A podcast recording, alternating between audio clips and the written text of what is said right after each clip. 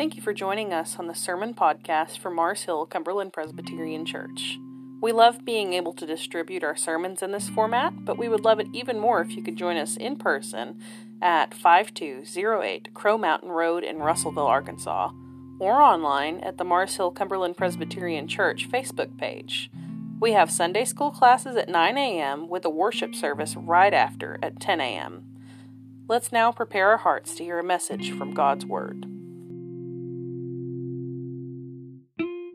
We're going to be in Joshua chapter 7, and we're going to read the entire chapter. Last week, we, we started a small sermon series. I say small, it's only going to be three weeks long, over uh, biblical integrity. Last week we, we looked at Psalm 26 and we talked about the path of integrity. This morning we're going to talk about the cost of losing your integrity from Joshua chapter 7 and Israel's defeat at Ai. And I think it was rather interesting that our Sunday school this morning, Sunday school lesson this morning was about temptation. It was about Israel's temptation in the wilderness. It was about Jesus' temptation in the wilderness. It was about the effects of sin and temptation on our lives. And so this lined up pretty good, I, I think. And so if you have Joshua chapter 7, if you would stand, we'll read God's word together. Hear the word of the Lord. Yet the children of Israel violated their obligations with regard to the things dedicated for destruction. Achan, son of Carmi, son of Zimri, son of Zerah, from the tribe of Judah, took from the things dedicated for destruction, and the anger of the Lord burned against the children of Israel. Joshua sent men from Jericho to Ai, which is near Bethaven, east of Bethel, and said to them, Go up and spy the land. So the men went up and spied on Ai, and they returned to Joshua and said to him, All the people need to go all the people need not go up let about two or three thousand men go up and strike Ai. Since they are so few, all the people need not weary themselves.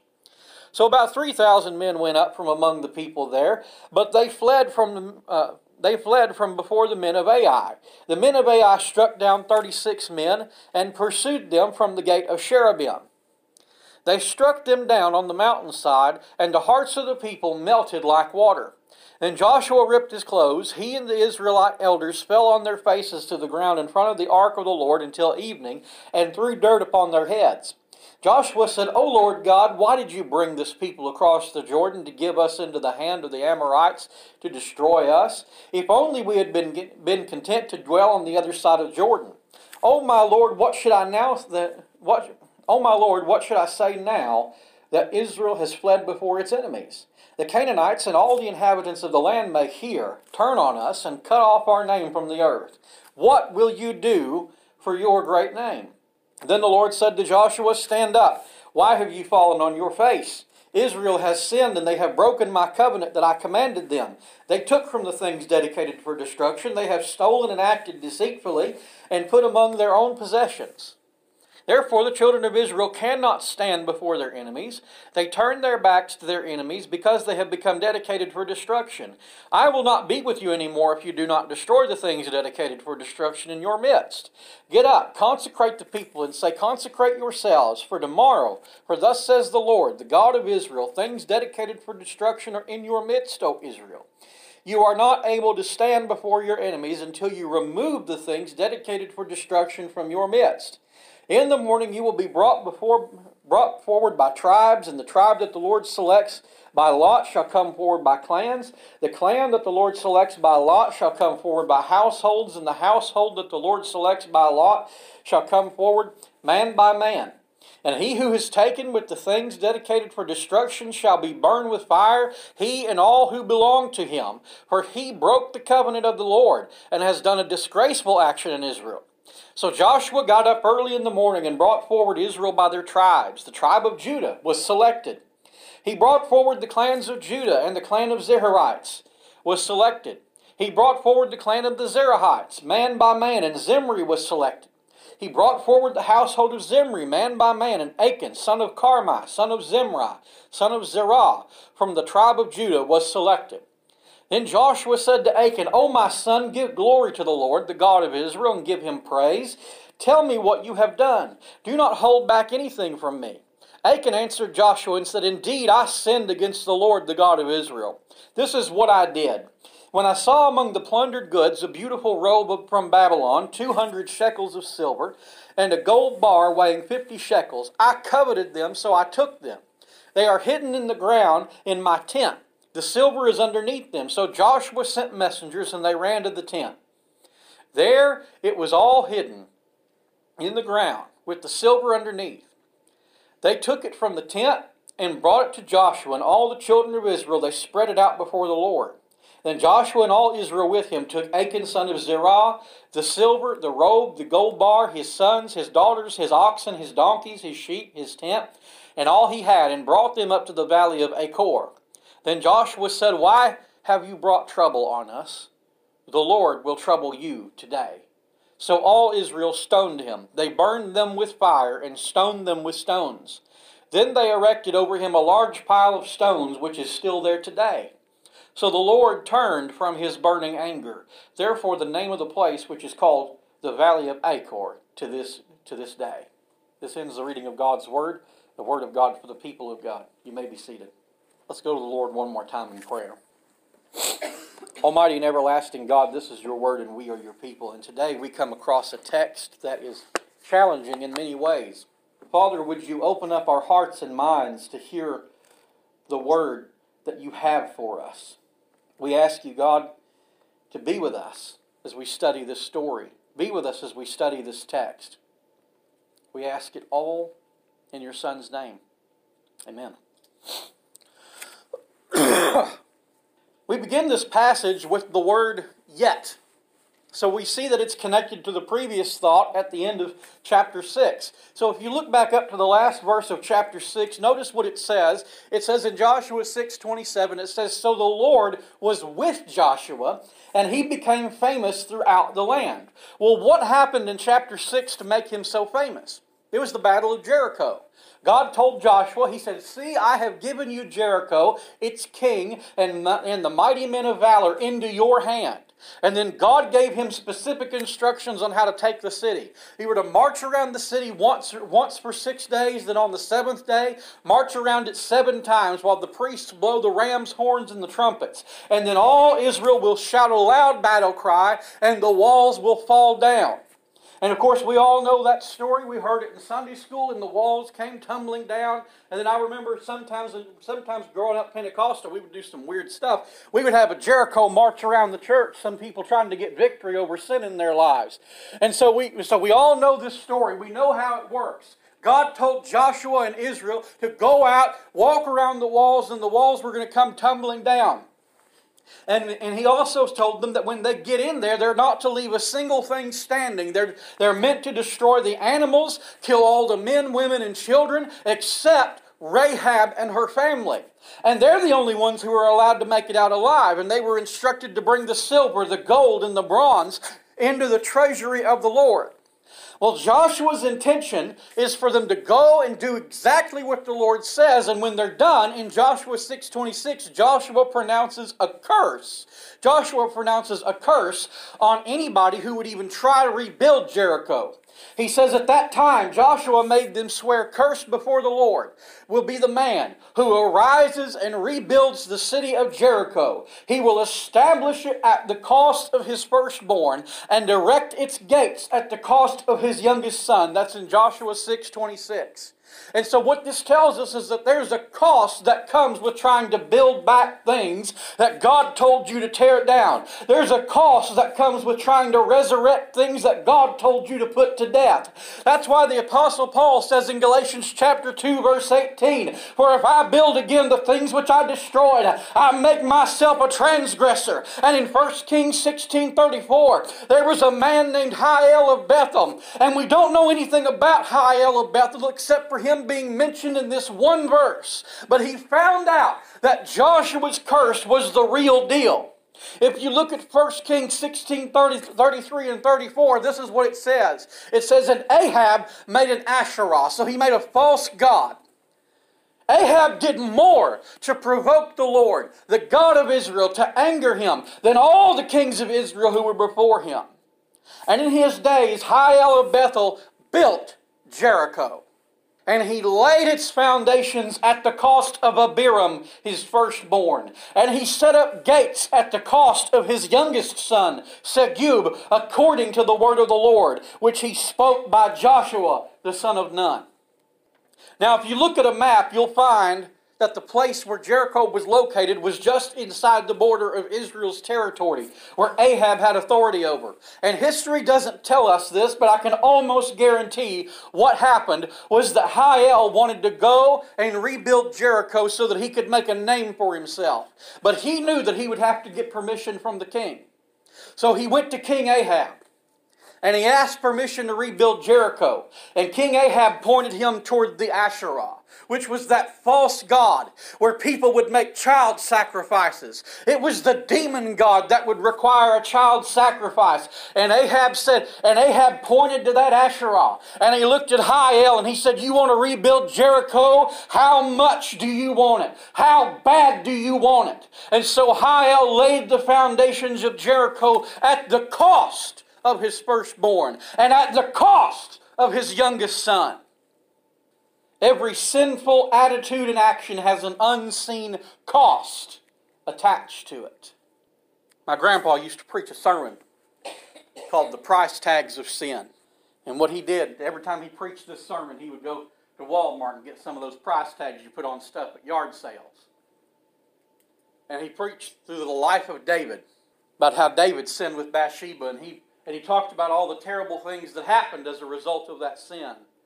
And every time he would every every time my grandpa would talk about something that happened as a result of that sin, he'd say, There's a price tag. There's a price tag. There's a price tag. Your sin is going to cost you something. What's it going to cost you if you walk away from the will of God? What's it going to cost you if you walk away from the standards of God? What's it going to cost you if you walk away from the Word of God? So when we come back to Joshua, we find another man that ignored the warnings of God. And what we find out is that 36 men had to die before he ever came forward with the truth about what he did. Joshua 7 1 says that Achan took from the things dedicated for destruction, and the anger of the Lord burned against the children of Israel. M- mark that down. The anger of the Lord burned against the children of Israel. But here's the thing Israel didn't have any idea that this had happened just yet. They had just come off a hard fought battle where they won, and they've got a lot of momentum. On top of that, their enemy looks weak. In verse 3, when the spies come back to Joshua, they said, Listen, there's no reason to send a whole troop up there. Just send two or three thousand to take the land. They'll wipe out Ai, we'll take the land, and still have time for lunch. And then the unexpected happened. They experienced a defeat that would cost 36 men their lives. And so, first of all, I want us to look at this. We're going to have three points this morning. I want us to look at the soldiers who died. I want us to look at the saint who cried and the sinner who tried to hide. That's how we're going to break up the message this morning. So, first, let's look at the soldiers who died in verses 4 and 5. So about 3,000 men went up from among the people there. They fled from before the men of Ai. And notice what verse 5 says. It says, The men of Ai struck down 36 men and pursued them from the gate of Shebarim. They struck them down on the mountainside, and the hearts of the people melted like water. There's two things we need to see about the defeat of the soldiers. We need to notice where they died, and we need to notice why they died. Notice that in verse 5, the Bible says that the men of Ai pursued those, those 36 men to the gate of, Shabar, of Shebarim. Shebarim is a Hebrew word that means brokenness or breaches. So they were chased to a place in the city gate that had a break in it. There are times in each and every one of our lives where it's going to feel like we've been backed into a corner, where it feels like we've been chased into a place of brokenness. We've been chased into a place of brokenness, and it's not even our fault. It's somebody else's sin that put us in that position. Those 36 men that died didn't fail to do what they were called to do. They left their homes, they put their armor on, they got their weapons ready, and they died because somebody else had the audacity to disobey God. And we're going to have times when we're broken because of somebody else's mess. And I could give you example after example of people who have been driven to the brink of despair and brokenness because of somebody else's sin, somebody else's irresponsibility, somebody else's disobedience has put them in that position. People, organizational entities, churches, and entire movements throughout history have at some point or another been put to death because of somebody else's sin. Pastors have left the ministry and never looked back because they've been hurt by the very churches that they labored for. Notice that these 36 men died in a place of brokenness because one man who wasn't even in the battle, the most painful wounds you're ever going to experience in life are going to be inflicted upon you because of the decisions and actions of people who are on the sidelines while you're in the battle. While these 36 men were getting slain in Shebarim like common animals, Achan was in his tent counting how much gold and silver he got out of Jericho, thinking no one's ever going to know. It was meant for destruction. They were just going to do away with it anyway. But let me tell you something God knew. God knew exactly what he did. And Achan wasn't going to get away with it because God had already promised in Deuteronomy 32 35, Vengeance is mine, thus saith the Lord, I will repay. And so we see the soldiers who died. Now let's look, let's look at the saint who cried. In Joshua chapter 7, verses 6 and 7, it says, Then Joshua ripped his clothes he and the Israelite elders fell on their faces to the ground in front of the ark of the Lord until evening and threw dirt upon their heads. And Joshua said, O Lord God, why did you bring this people across the Jordan to give us into the hands of the Amorites to destroy us? If only we had been content to dwell on the other side of the Jordan. Notice something. We're going to look first of all at Joshua's composure. Look, notice the notice the composure of Joshua. He and all the elders of Israel are in a state of mourning. They're ripping their clothes. They're throwing ash and dirt on their heads. They're ready to throw in the towel. Now, if you're following along with this text and you read verses 6 and 7 and you think that might sound familiar, you'd be right. As a matter of fact, there was a time when Joshua heard someone else say the same things that he's saying here. If you go back and read Numbers 13 and 14, you'll find an incident where Joshua was a much younger man. And he, Caleb, and 11 other spies went into Canaan to search out the land, and they saw giants. They saw men of great stature, and they even brought back a cluster of grapes so big that it took two men to carry. And Joshua and Caleb said, Come on, Moses, let's go up and we'll take the land because God's given it to us. But notice what the people say in Numbers chapter 14, verses 1 through 3, it's, it said, they said, And the whole assembly lifted up their voices and cried, and the people wept that night. And all the children of Israel grumbled against Moses and against Aaron and the whole assembly, and said to them, Oh, that we had died in the land of Egypt, or that we had died in this wilderness, and why has the Lord brought us to this land to fall by the sword, that our wives and our children should become prey? Is it not better? For us to return to Egypt? Is it not better for us to return to Egypt? It's the same question. It's the same question. And, and, Joshua says, Oh, that we had been content. Oh, that we had been content to stay on the other side of Jordan. In Numbers 14, the people wanted to go back to Egypt, but in Joshua 7, the people just wanted to go back on the other side of Jordan. Listen, there's always going to be a temptation to go back to where you came from. There's always going to be a temptation to go back to where God brought you from. You might think, you might think to yourself, things were a lot easier before I got in church. Things were better before I started on this holiness way. But let me tell you something. God wants to tell us today that if we'll hold on, He'll do something for us for the sake of His glory. Man, y'all are quiet this morning. So we look, we notice the composure of Joshua. Now notice the concern of Joshua in verses 8 and 9. Oh my Lord, what should I now say that Israel has fled before its enemies? The Canaanites and all the inhabitants of the land may hear, turn on us, and cut off our name from the earth. What will you do? Notice this question. Notice this question that Joshua asked God. He says, What will you do for your great name? That's the concern of Joshua. Notice that Joshua's concern is for God's name. It's not for his own kingdom, it's not for his own fame, it's not for his own security, it's for God's name, it's for God's reputation. Back in Bible days, someone's name meant something. It was their identity, it was their reputation, it was their character. One of the things that's clear throughout the scriptures from the Old Testament to the New is that God Himself is concerned with His name. We see in Exodus chapter 20, verse 7, one of the Ten Commandments is, You shall not take the name of the Lord your God in vain, for the Lord will, hold, will not hold him guiltless who takes his name in vain. Notice in the famous Psalm, Psalm 23, verse 3, David says, He restores my soul, He leads me in paths of righteousness. Why? For His name's sake. Notice in Ezekiel 36, 22, the prophet says, Thus says the Lord God, It is not for your sake, O house of Israel, that I am about to act, but for the sake of my holy name, which you have profaned among the nations to which you came. At the beginning of the book of Romans, the Apostle Paul says in Romans chapter 1, verse 5, that it's through Jesus Christ that we have received grace and apostleship to bring about the obedience of the faith for the sake of his name among all the nations. God is so concerned about the reputation of his name that he will not allow he, he will not allow us to fail in what he has called us to do. And that's precisely why Paul can, can say in Philippians 1 6, I am confident of this very thing, that he who began a good work in you will perfect it until the day of Christ Jesus. And so we notice the composure of Joshua. We notice the concern of Joshua. Now look at the command given to Joshua in verses 10 through 12.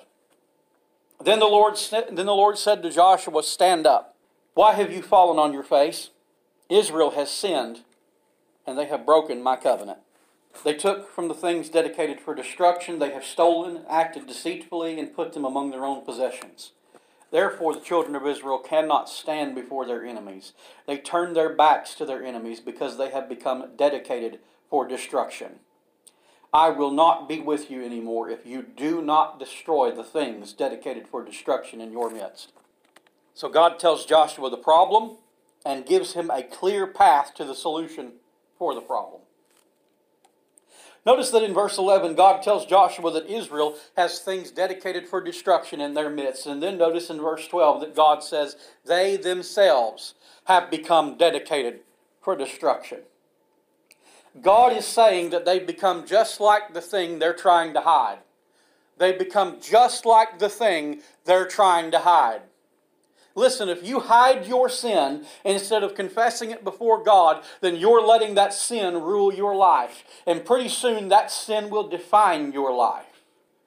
Look for just a second, if you will, at the 115th Psalm. At the 115th Psalm, this is what, the, this is what David says. This is what David says in Psalm 115, verses 1 through 8. He says, Not unto us, O Lord, not unto us, but unto your name give glory for the sake of your mercy and for the sake of your truth. Why should the nations say, Where now is their God? But our God is in the heavens, He does whatever He pleases.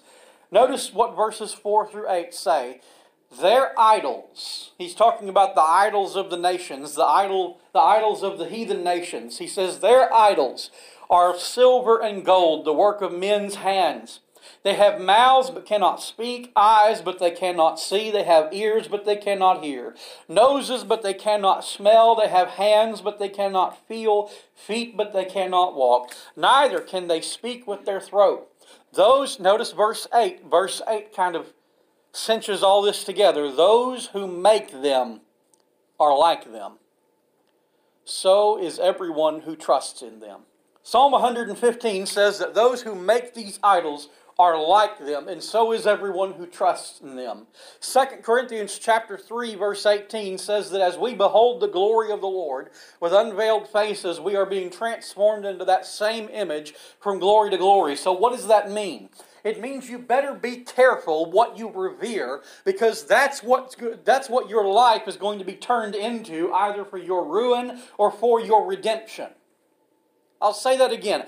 Be careful what you revere because your life is going to be turned into that very thing either for your ruin or for your redemption. Achan coveted those things which were dedicated for destruction, and in doing so, he dedicated himself for destruction. And so then God tells Joshua exactly what he is to do. He says, In the morning, you're going to have everybody come forward by tribe, and then I'm going to select a tribe, and then you'll have every clan of that tribe come forward, and I'm going to select a clan. And then you're going to have every household from that clan come forward, and then the man that I'm going to pick out is the one that did it, and he's the one who's going to die. And then verse 16 says Joshua got up early. Well, he got up early because he had work to do. I got up early this morning because I had work to do. And now we see the sinner who tried to hide.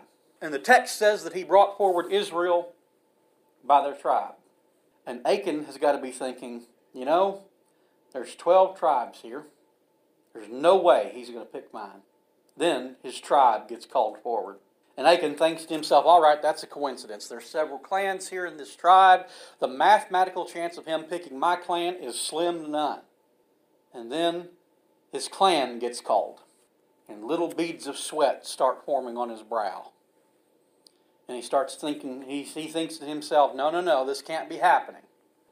Surely he's going to pick somebody else's household. I can finally get away with this. And then finally, his daddy's household gets called. And then Joshua knew. Look back at verses 19 to 21 in Joshua 7. Notice what happens here. Then Joshua said to Achan, O my son, give glory to the Lord, the God of Israel, and give him praise. Tell me what you have done. Do not hold back anything from me. And Achan answered Joshua and said, Indeed, I sinned against the Lord, the God of Israel. This is what I did.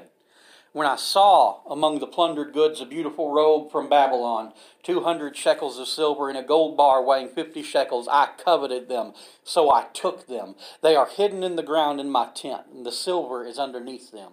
Notice what happened. When he confessed it to Joshua, when he confessed to Joshua what he did, Achan said, I saw it, I coveted it, and I took it. That's how he did it. That simple progression of events is supposed to remind us of what happened in the Garden of Eden in Genesis chapter 3. It was the best place on earth. The Garden of Eden was the best place on earth. Disneyland can say that they're the best place on earth all they want to. They don't have anything on the Garden of Eden. And God said, You can have anything you want, just don't eat from the tree of the knowledge of good and evil. And Genesis 3 6 says, When the woman saw that the tree was good for food and that it was pleasing to the eyes, she took of its fruit and ate. She saw it, she coveted it, and she took it. this bottle's out, I got to get some more preaching juice. Listen, you may not see anything at Walmart that's so good that you covet it and take it without paying. But what about when you're home and nobody's watching you and something comes across your screen you know you shouldn't be looking at? You see it, you covet it, and you may not be able to physically take it, but you mentally take it, you emotionally take it, you spiritually take it. This is why Job said in Job chapter 31, verse 1 I made a covenant with my eyes. I made a covenant with my eyes not to look lustfully at a young woman. And then James tells us in James 1 14 and 15, he said, Each man is tempted when he is drawn away by his own lust and enticed. Then, when lust is conceived, it brings forth sin, and when sin is finished, it brings forth death. By the way, that's another passage that was in our Sunday school lesson this morning. God might be trying to tell us something. What Job knew, what James knew, and what Achan found out is that when your eyes wander, your heart wanders. And when your heart wanders, soon your hands and feet go with it. And you wind up walking straight into your own death and destruction. Which brings us to what happens next. Notice chapter 7, verses 24 and 25. Then Joshua and all Israel with him took Achan, son of Zerah, the silver, the gold, the robe, the gold bar, his sons, his daughters, his oxen, his donkeys, his sheep, his tent, and all he had, and brought them up to the valley of Achor. Let, let me just stop there for just a second. Notice everything that Achan took. This isn't in my notes. You're going to get this one for free. Notice what Achan took. It said he took the silver, the gold, and there was a robe that he took. Why did he take those things? Why, what was it about those things that appealed to him? Obviously, gold and silver are worth something. What about the robe? What does it represent? According to Francis Schaeffer, who, who uh, was a, uh, a, theologian and a commentator in the 60s and 70s, um, Francis Schaeffer wrote a commentary on the book of Joshua, and when he got to this portion of the text, he was talking about the, the robe, he was talking about the gold and the silver. And he said, What this represents for Joshua is, is, a, is materialism. It reveals envy in Joshua's heart. He wanted the robe so that he could appear superior to his brethren. He wanted the gold and silver so that he could claim wealth for himself. How many times do we want things simply to look better, simply to appear better, simply to be better? We want to feel superior. We want to have something that no one else has. Listen, I don't know if I'm talking to anybody else but myself this morning, but there's but there is a temptation in all of us to be superior to the next man. We've got to be keeping up with the Joneses, no pun intended, because there's Joneses that go to church here. we have got to be keeping up with, with the people that we feel like are more superior. We have got to have the money. We've got to have the car. We've got to have the house. We've got to have the vehicle. And all it does is it reveals something that's lacking in our souls. It reveals the fact that we are dissatisfied with the blessings that God has given to us already. Achan wasn't satisfied to simply be a part of his household. Achan wasn't satisfied to simply be a part of Israel. No, no, no. He had to be better. He had to look better. And it cost him. Your sin has a price tag attached to it. Notice verse 25. Then Joshua said, Why have you brought trouble on us? The Lord will trouble you today. So all Israel stoned him they burned him with fire and stoned them with stones. And then they erected over him a large pile of stones, which is still there today. So the Lord turned from his burning anger. anger. Therefore, the name of the place is called the Valley of Achor to this day. There's three things we need to take note of about these last few verses. Number one, we need to remember that hiding your idols will cause you to suffer the same fate as your idols. I'll say that again. Hiding your idols will cause you to suffer the same fate as your idols. Joshua, or I'm sorry, Achan took of the things dedicated for destruction, and in doing so, he dedicated himself and his family to destruction. And that's exactly what they suffered. Number two, we need to address the fact that there is a temptation to believe that God is unjust and unmerciful for including Achan's family in this punishment when there's nothing in the text to indicate that they had anything to do with it. There's a temptation to believe that God is unmerciful and unjust. But what we need to understand is that God is keeping His word about His character from Exodus 34 7, when He says that by no means would He clear the guilty, and that He would visit the iniquity of the fathers upon the children, even to the third and fourth generation. What we also have to understand is that while there is this temptation to believe that God is just being mean and vindictive, we quickly forget about the fact that just one chapter earlier, while everyone, is, while everyone in Jericho was being slaughtered and put to death at God's command, there was one woman who was a prostitute named Rahab, that God set apart and placed her and her family outside the camp of Israel so that they and their lineage would continue. We're quick to see how mean, we're quick to think about how mean God is to Achan's family while forgetting how merciful he was to Rahab's family. We forget what God said to Moses in Exodus 33 19. I will have mercy on whom I will have mercy, and I will have compassion on whom I will have compassion. Which is why the Apostle Paul is able to conclude in Romans 9 16 that it is not of him who wills or runs, but of God who has mercy.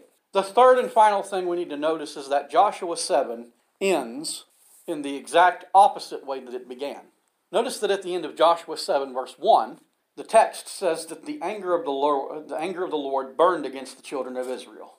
Now, if you go all the way to the end of verse 26, after Achan and his family have been put to death, the text says, The Lord turned from his burning anger. What happened was that there was sin in Israel's camp that kept them from having a good relationship with God. And the sin was dealt with by way of death.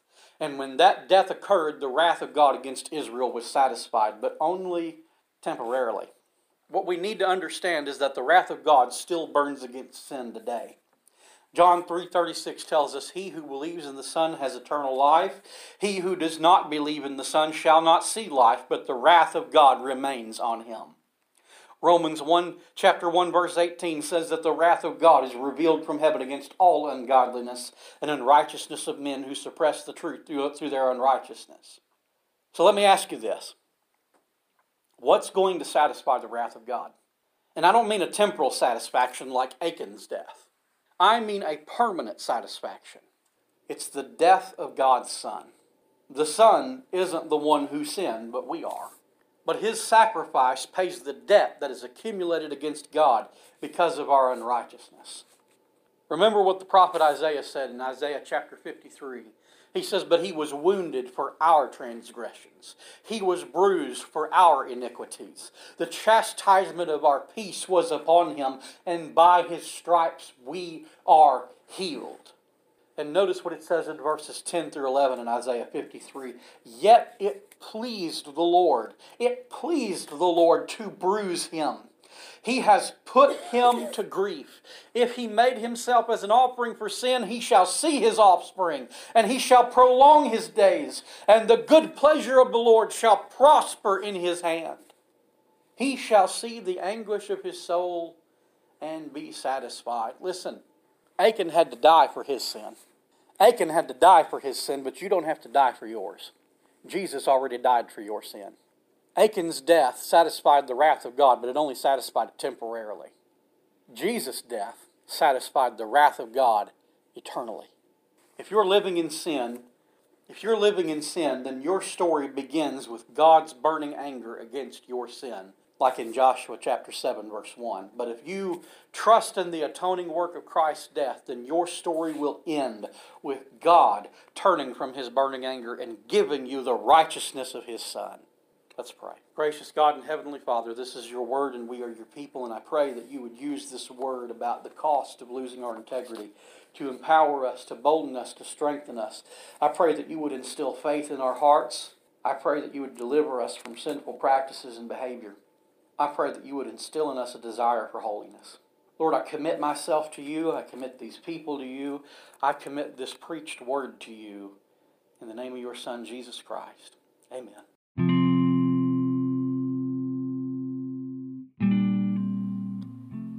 Thank you for joining us for this special message. We hope you were blessed and encouraged by the preaching and teaching of God's Word. Now, may the Lord bless you, keep you, make his face to shine upon you, and give you peace. Amen.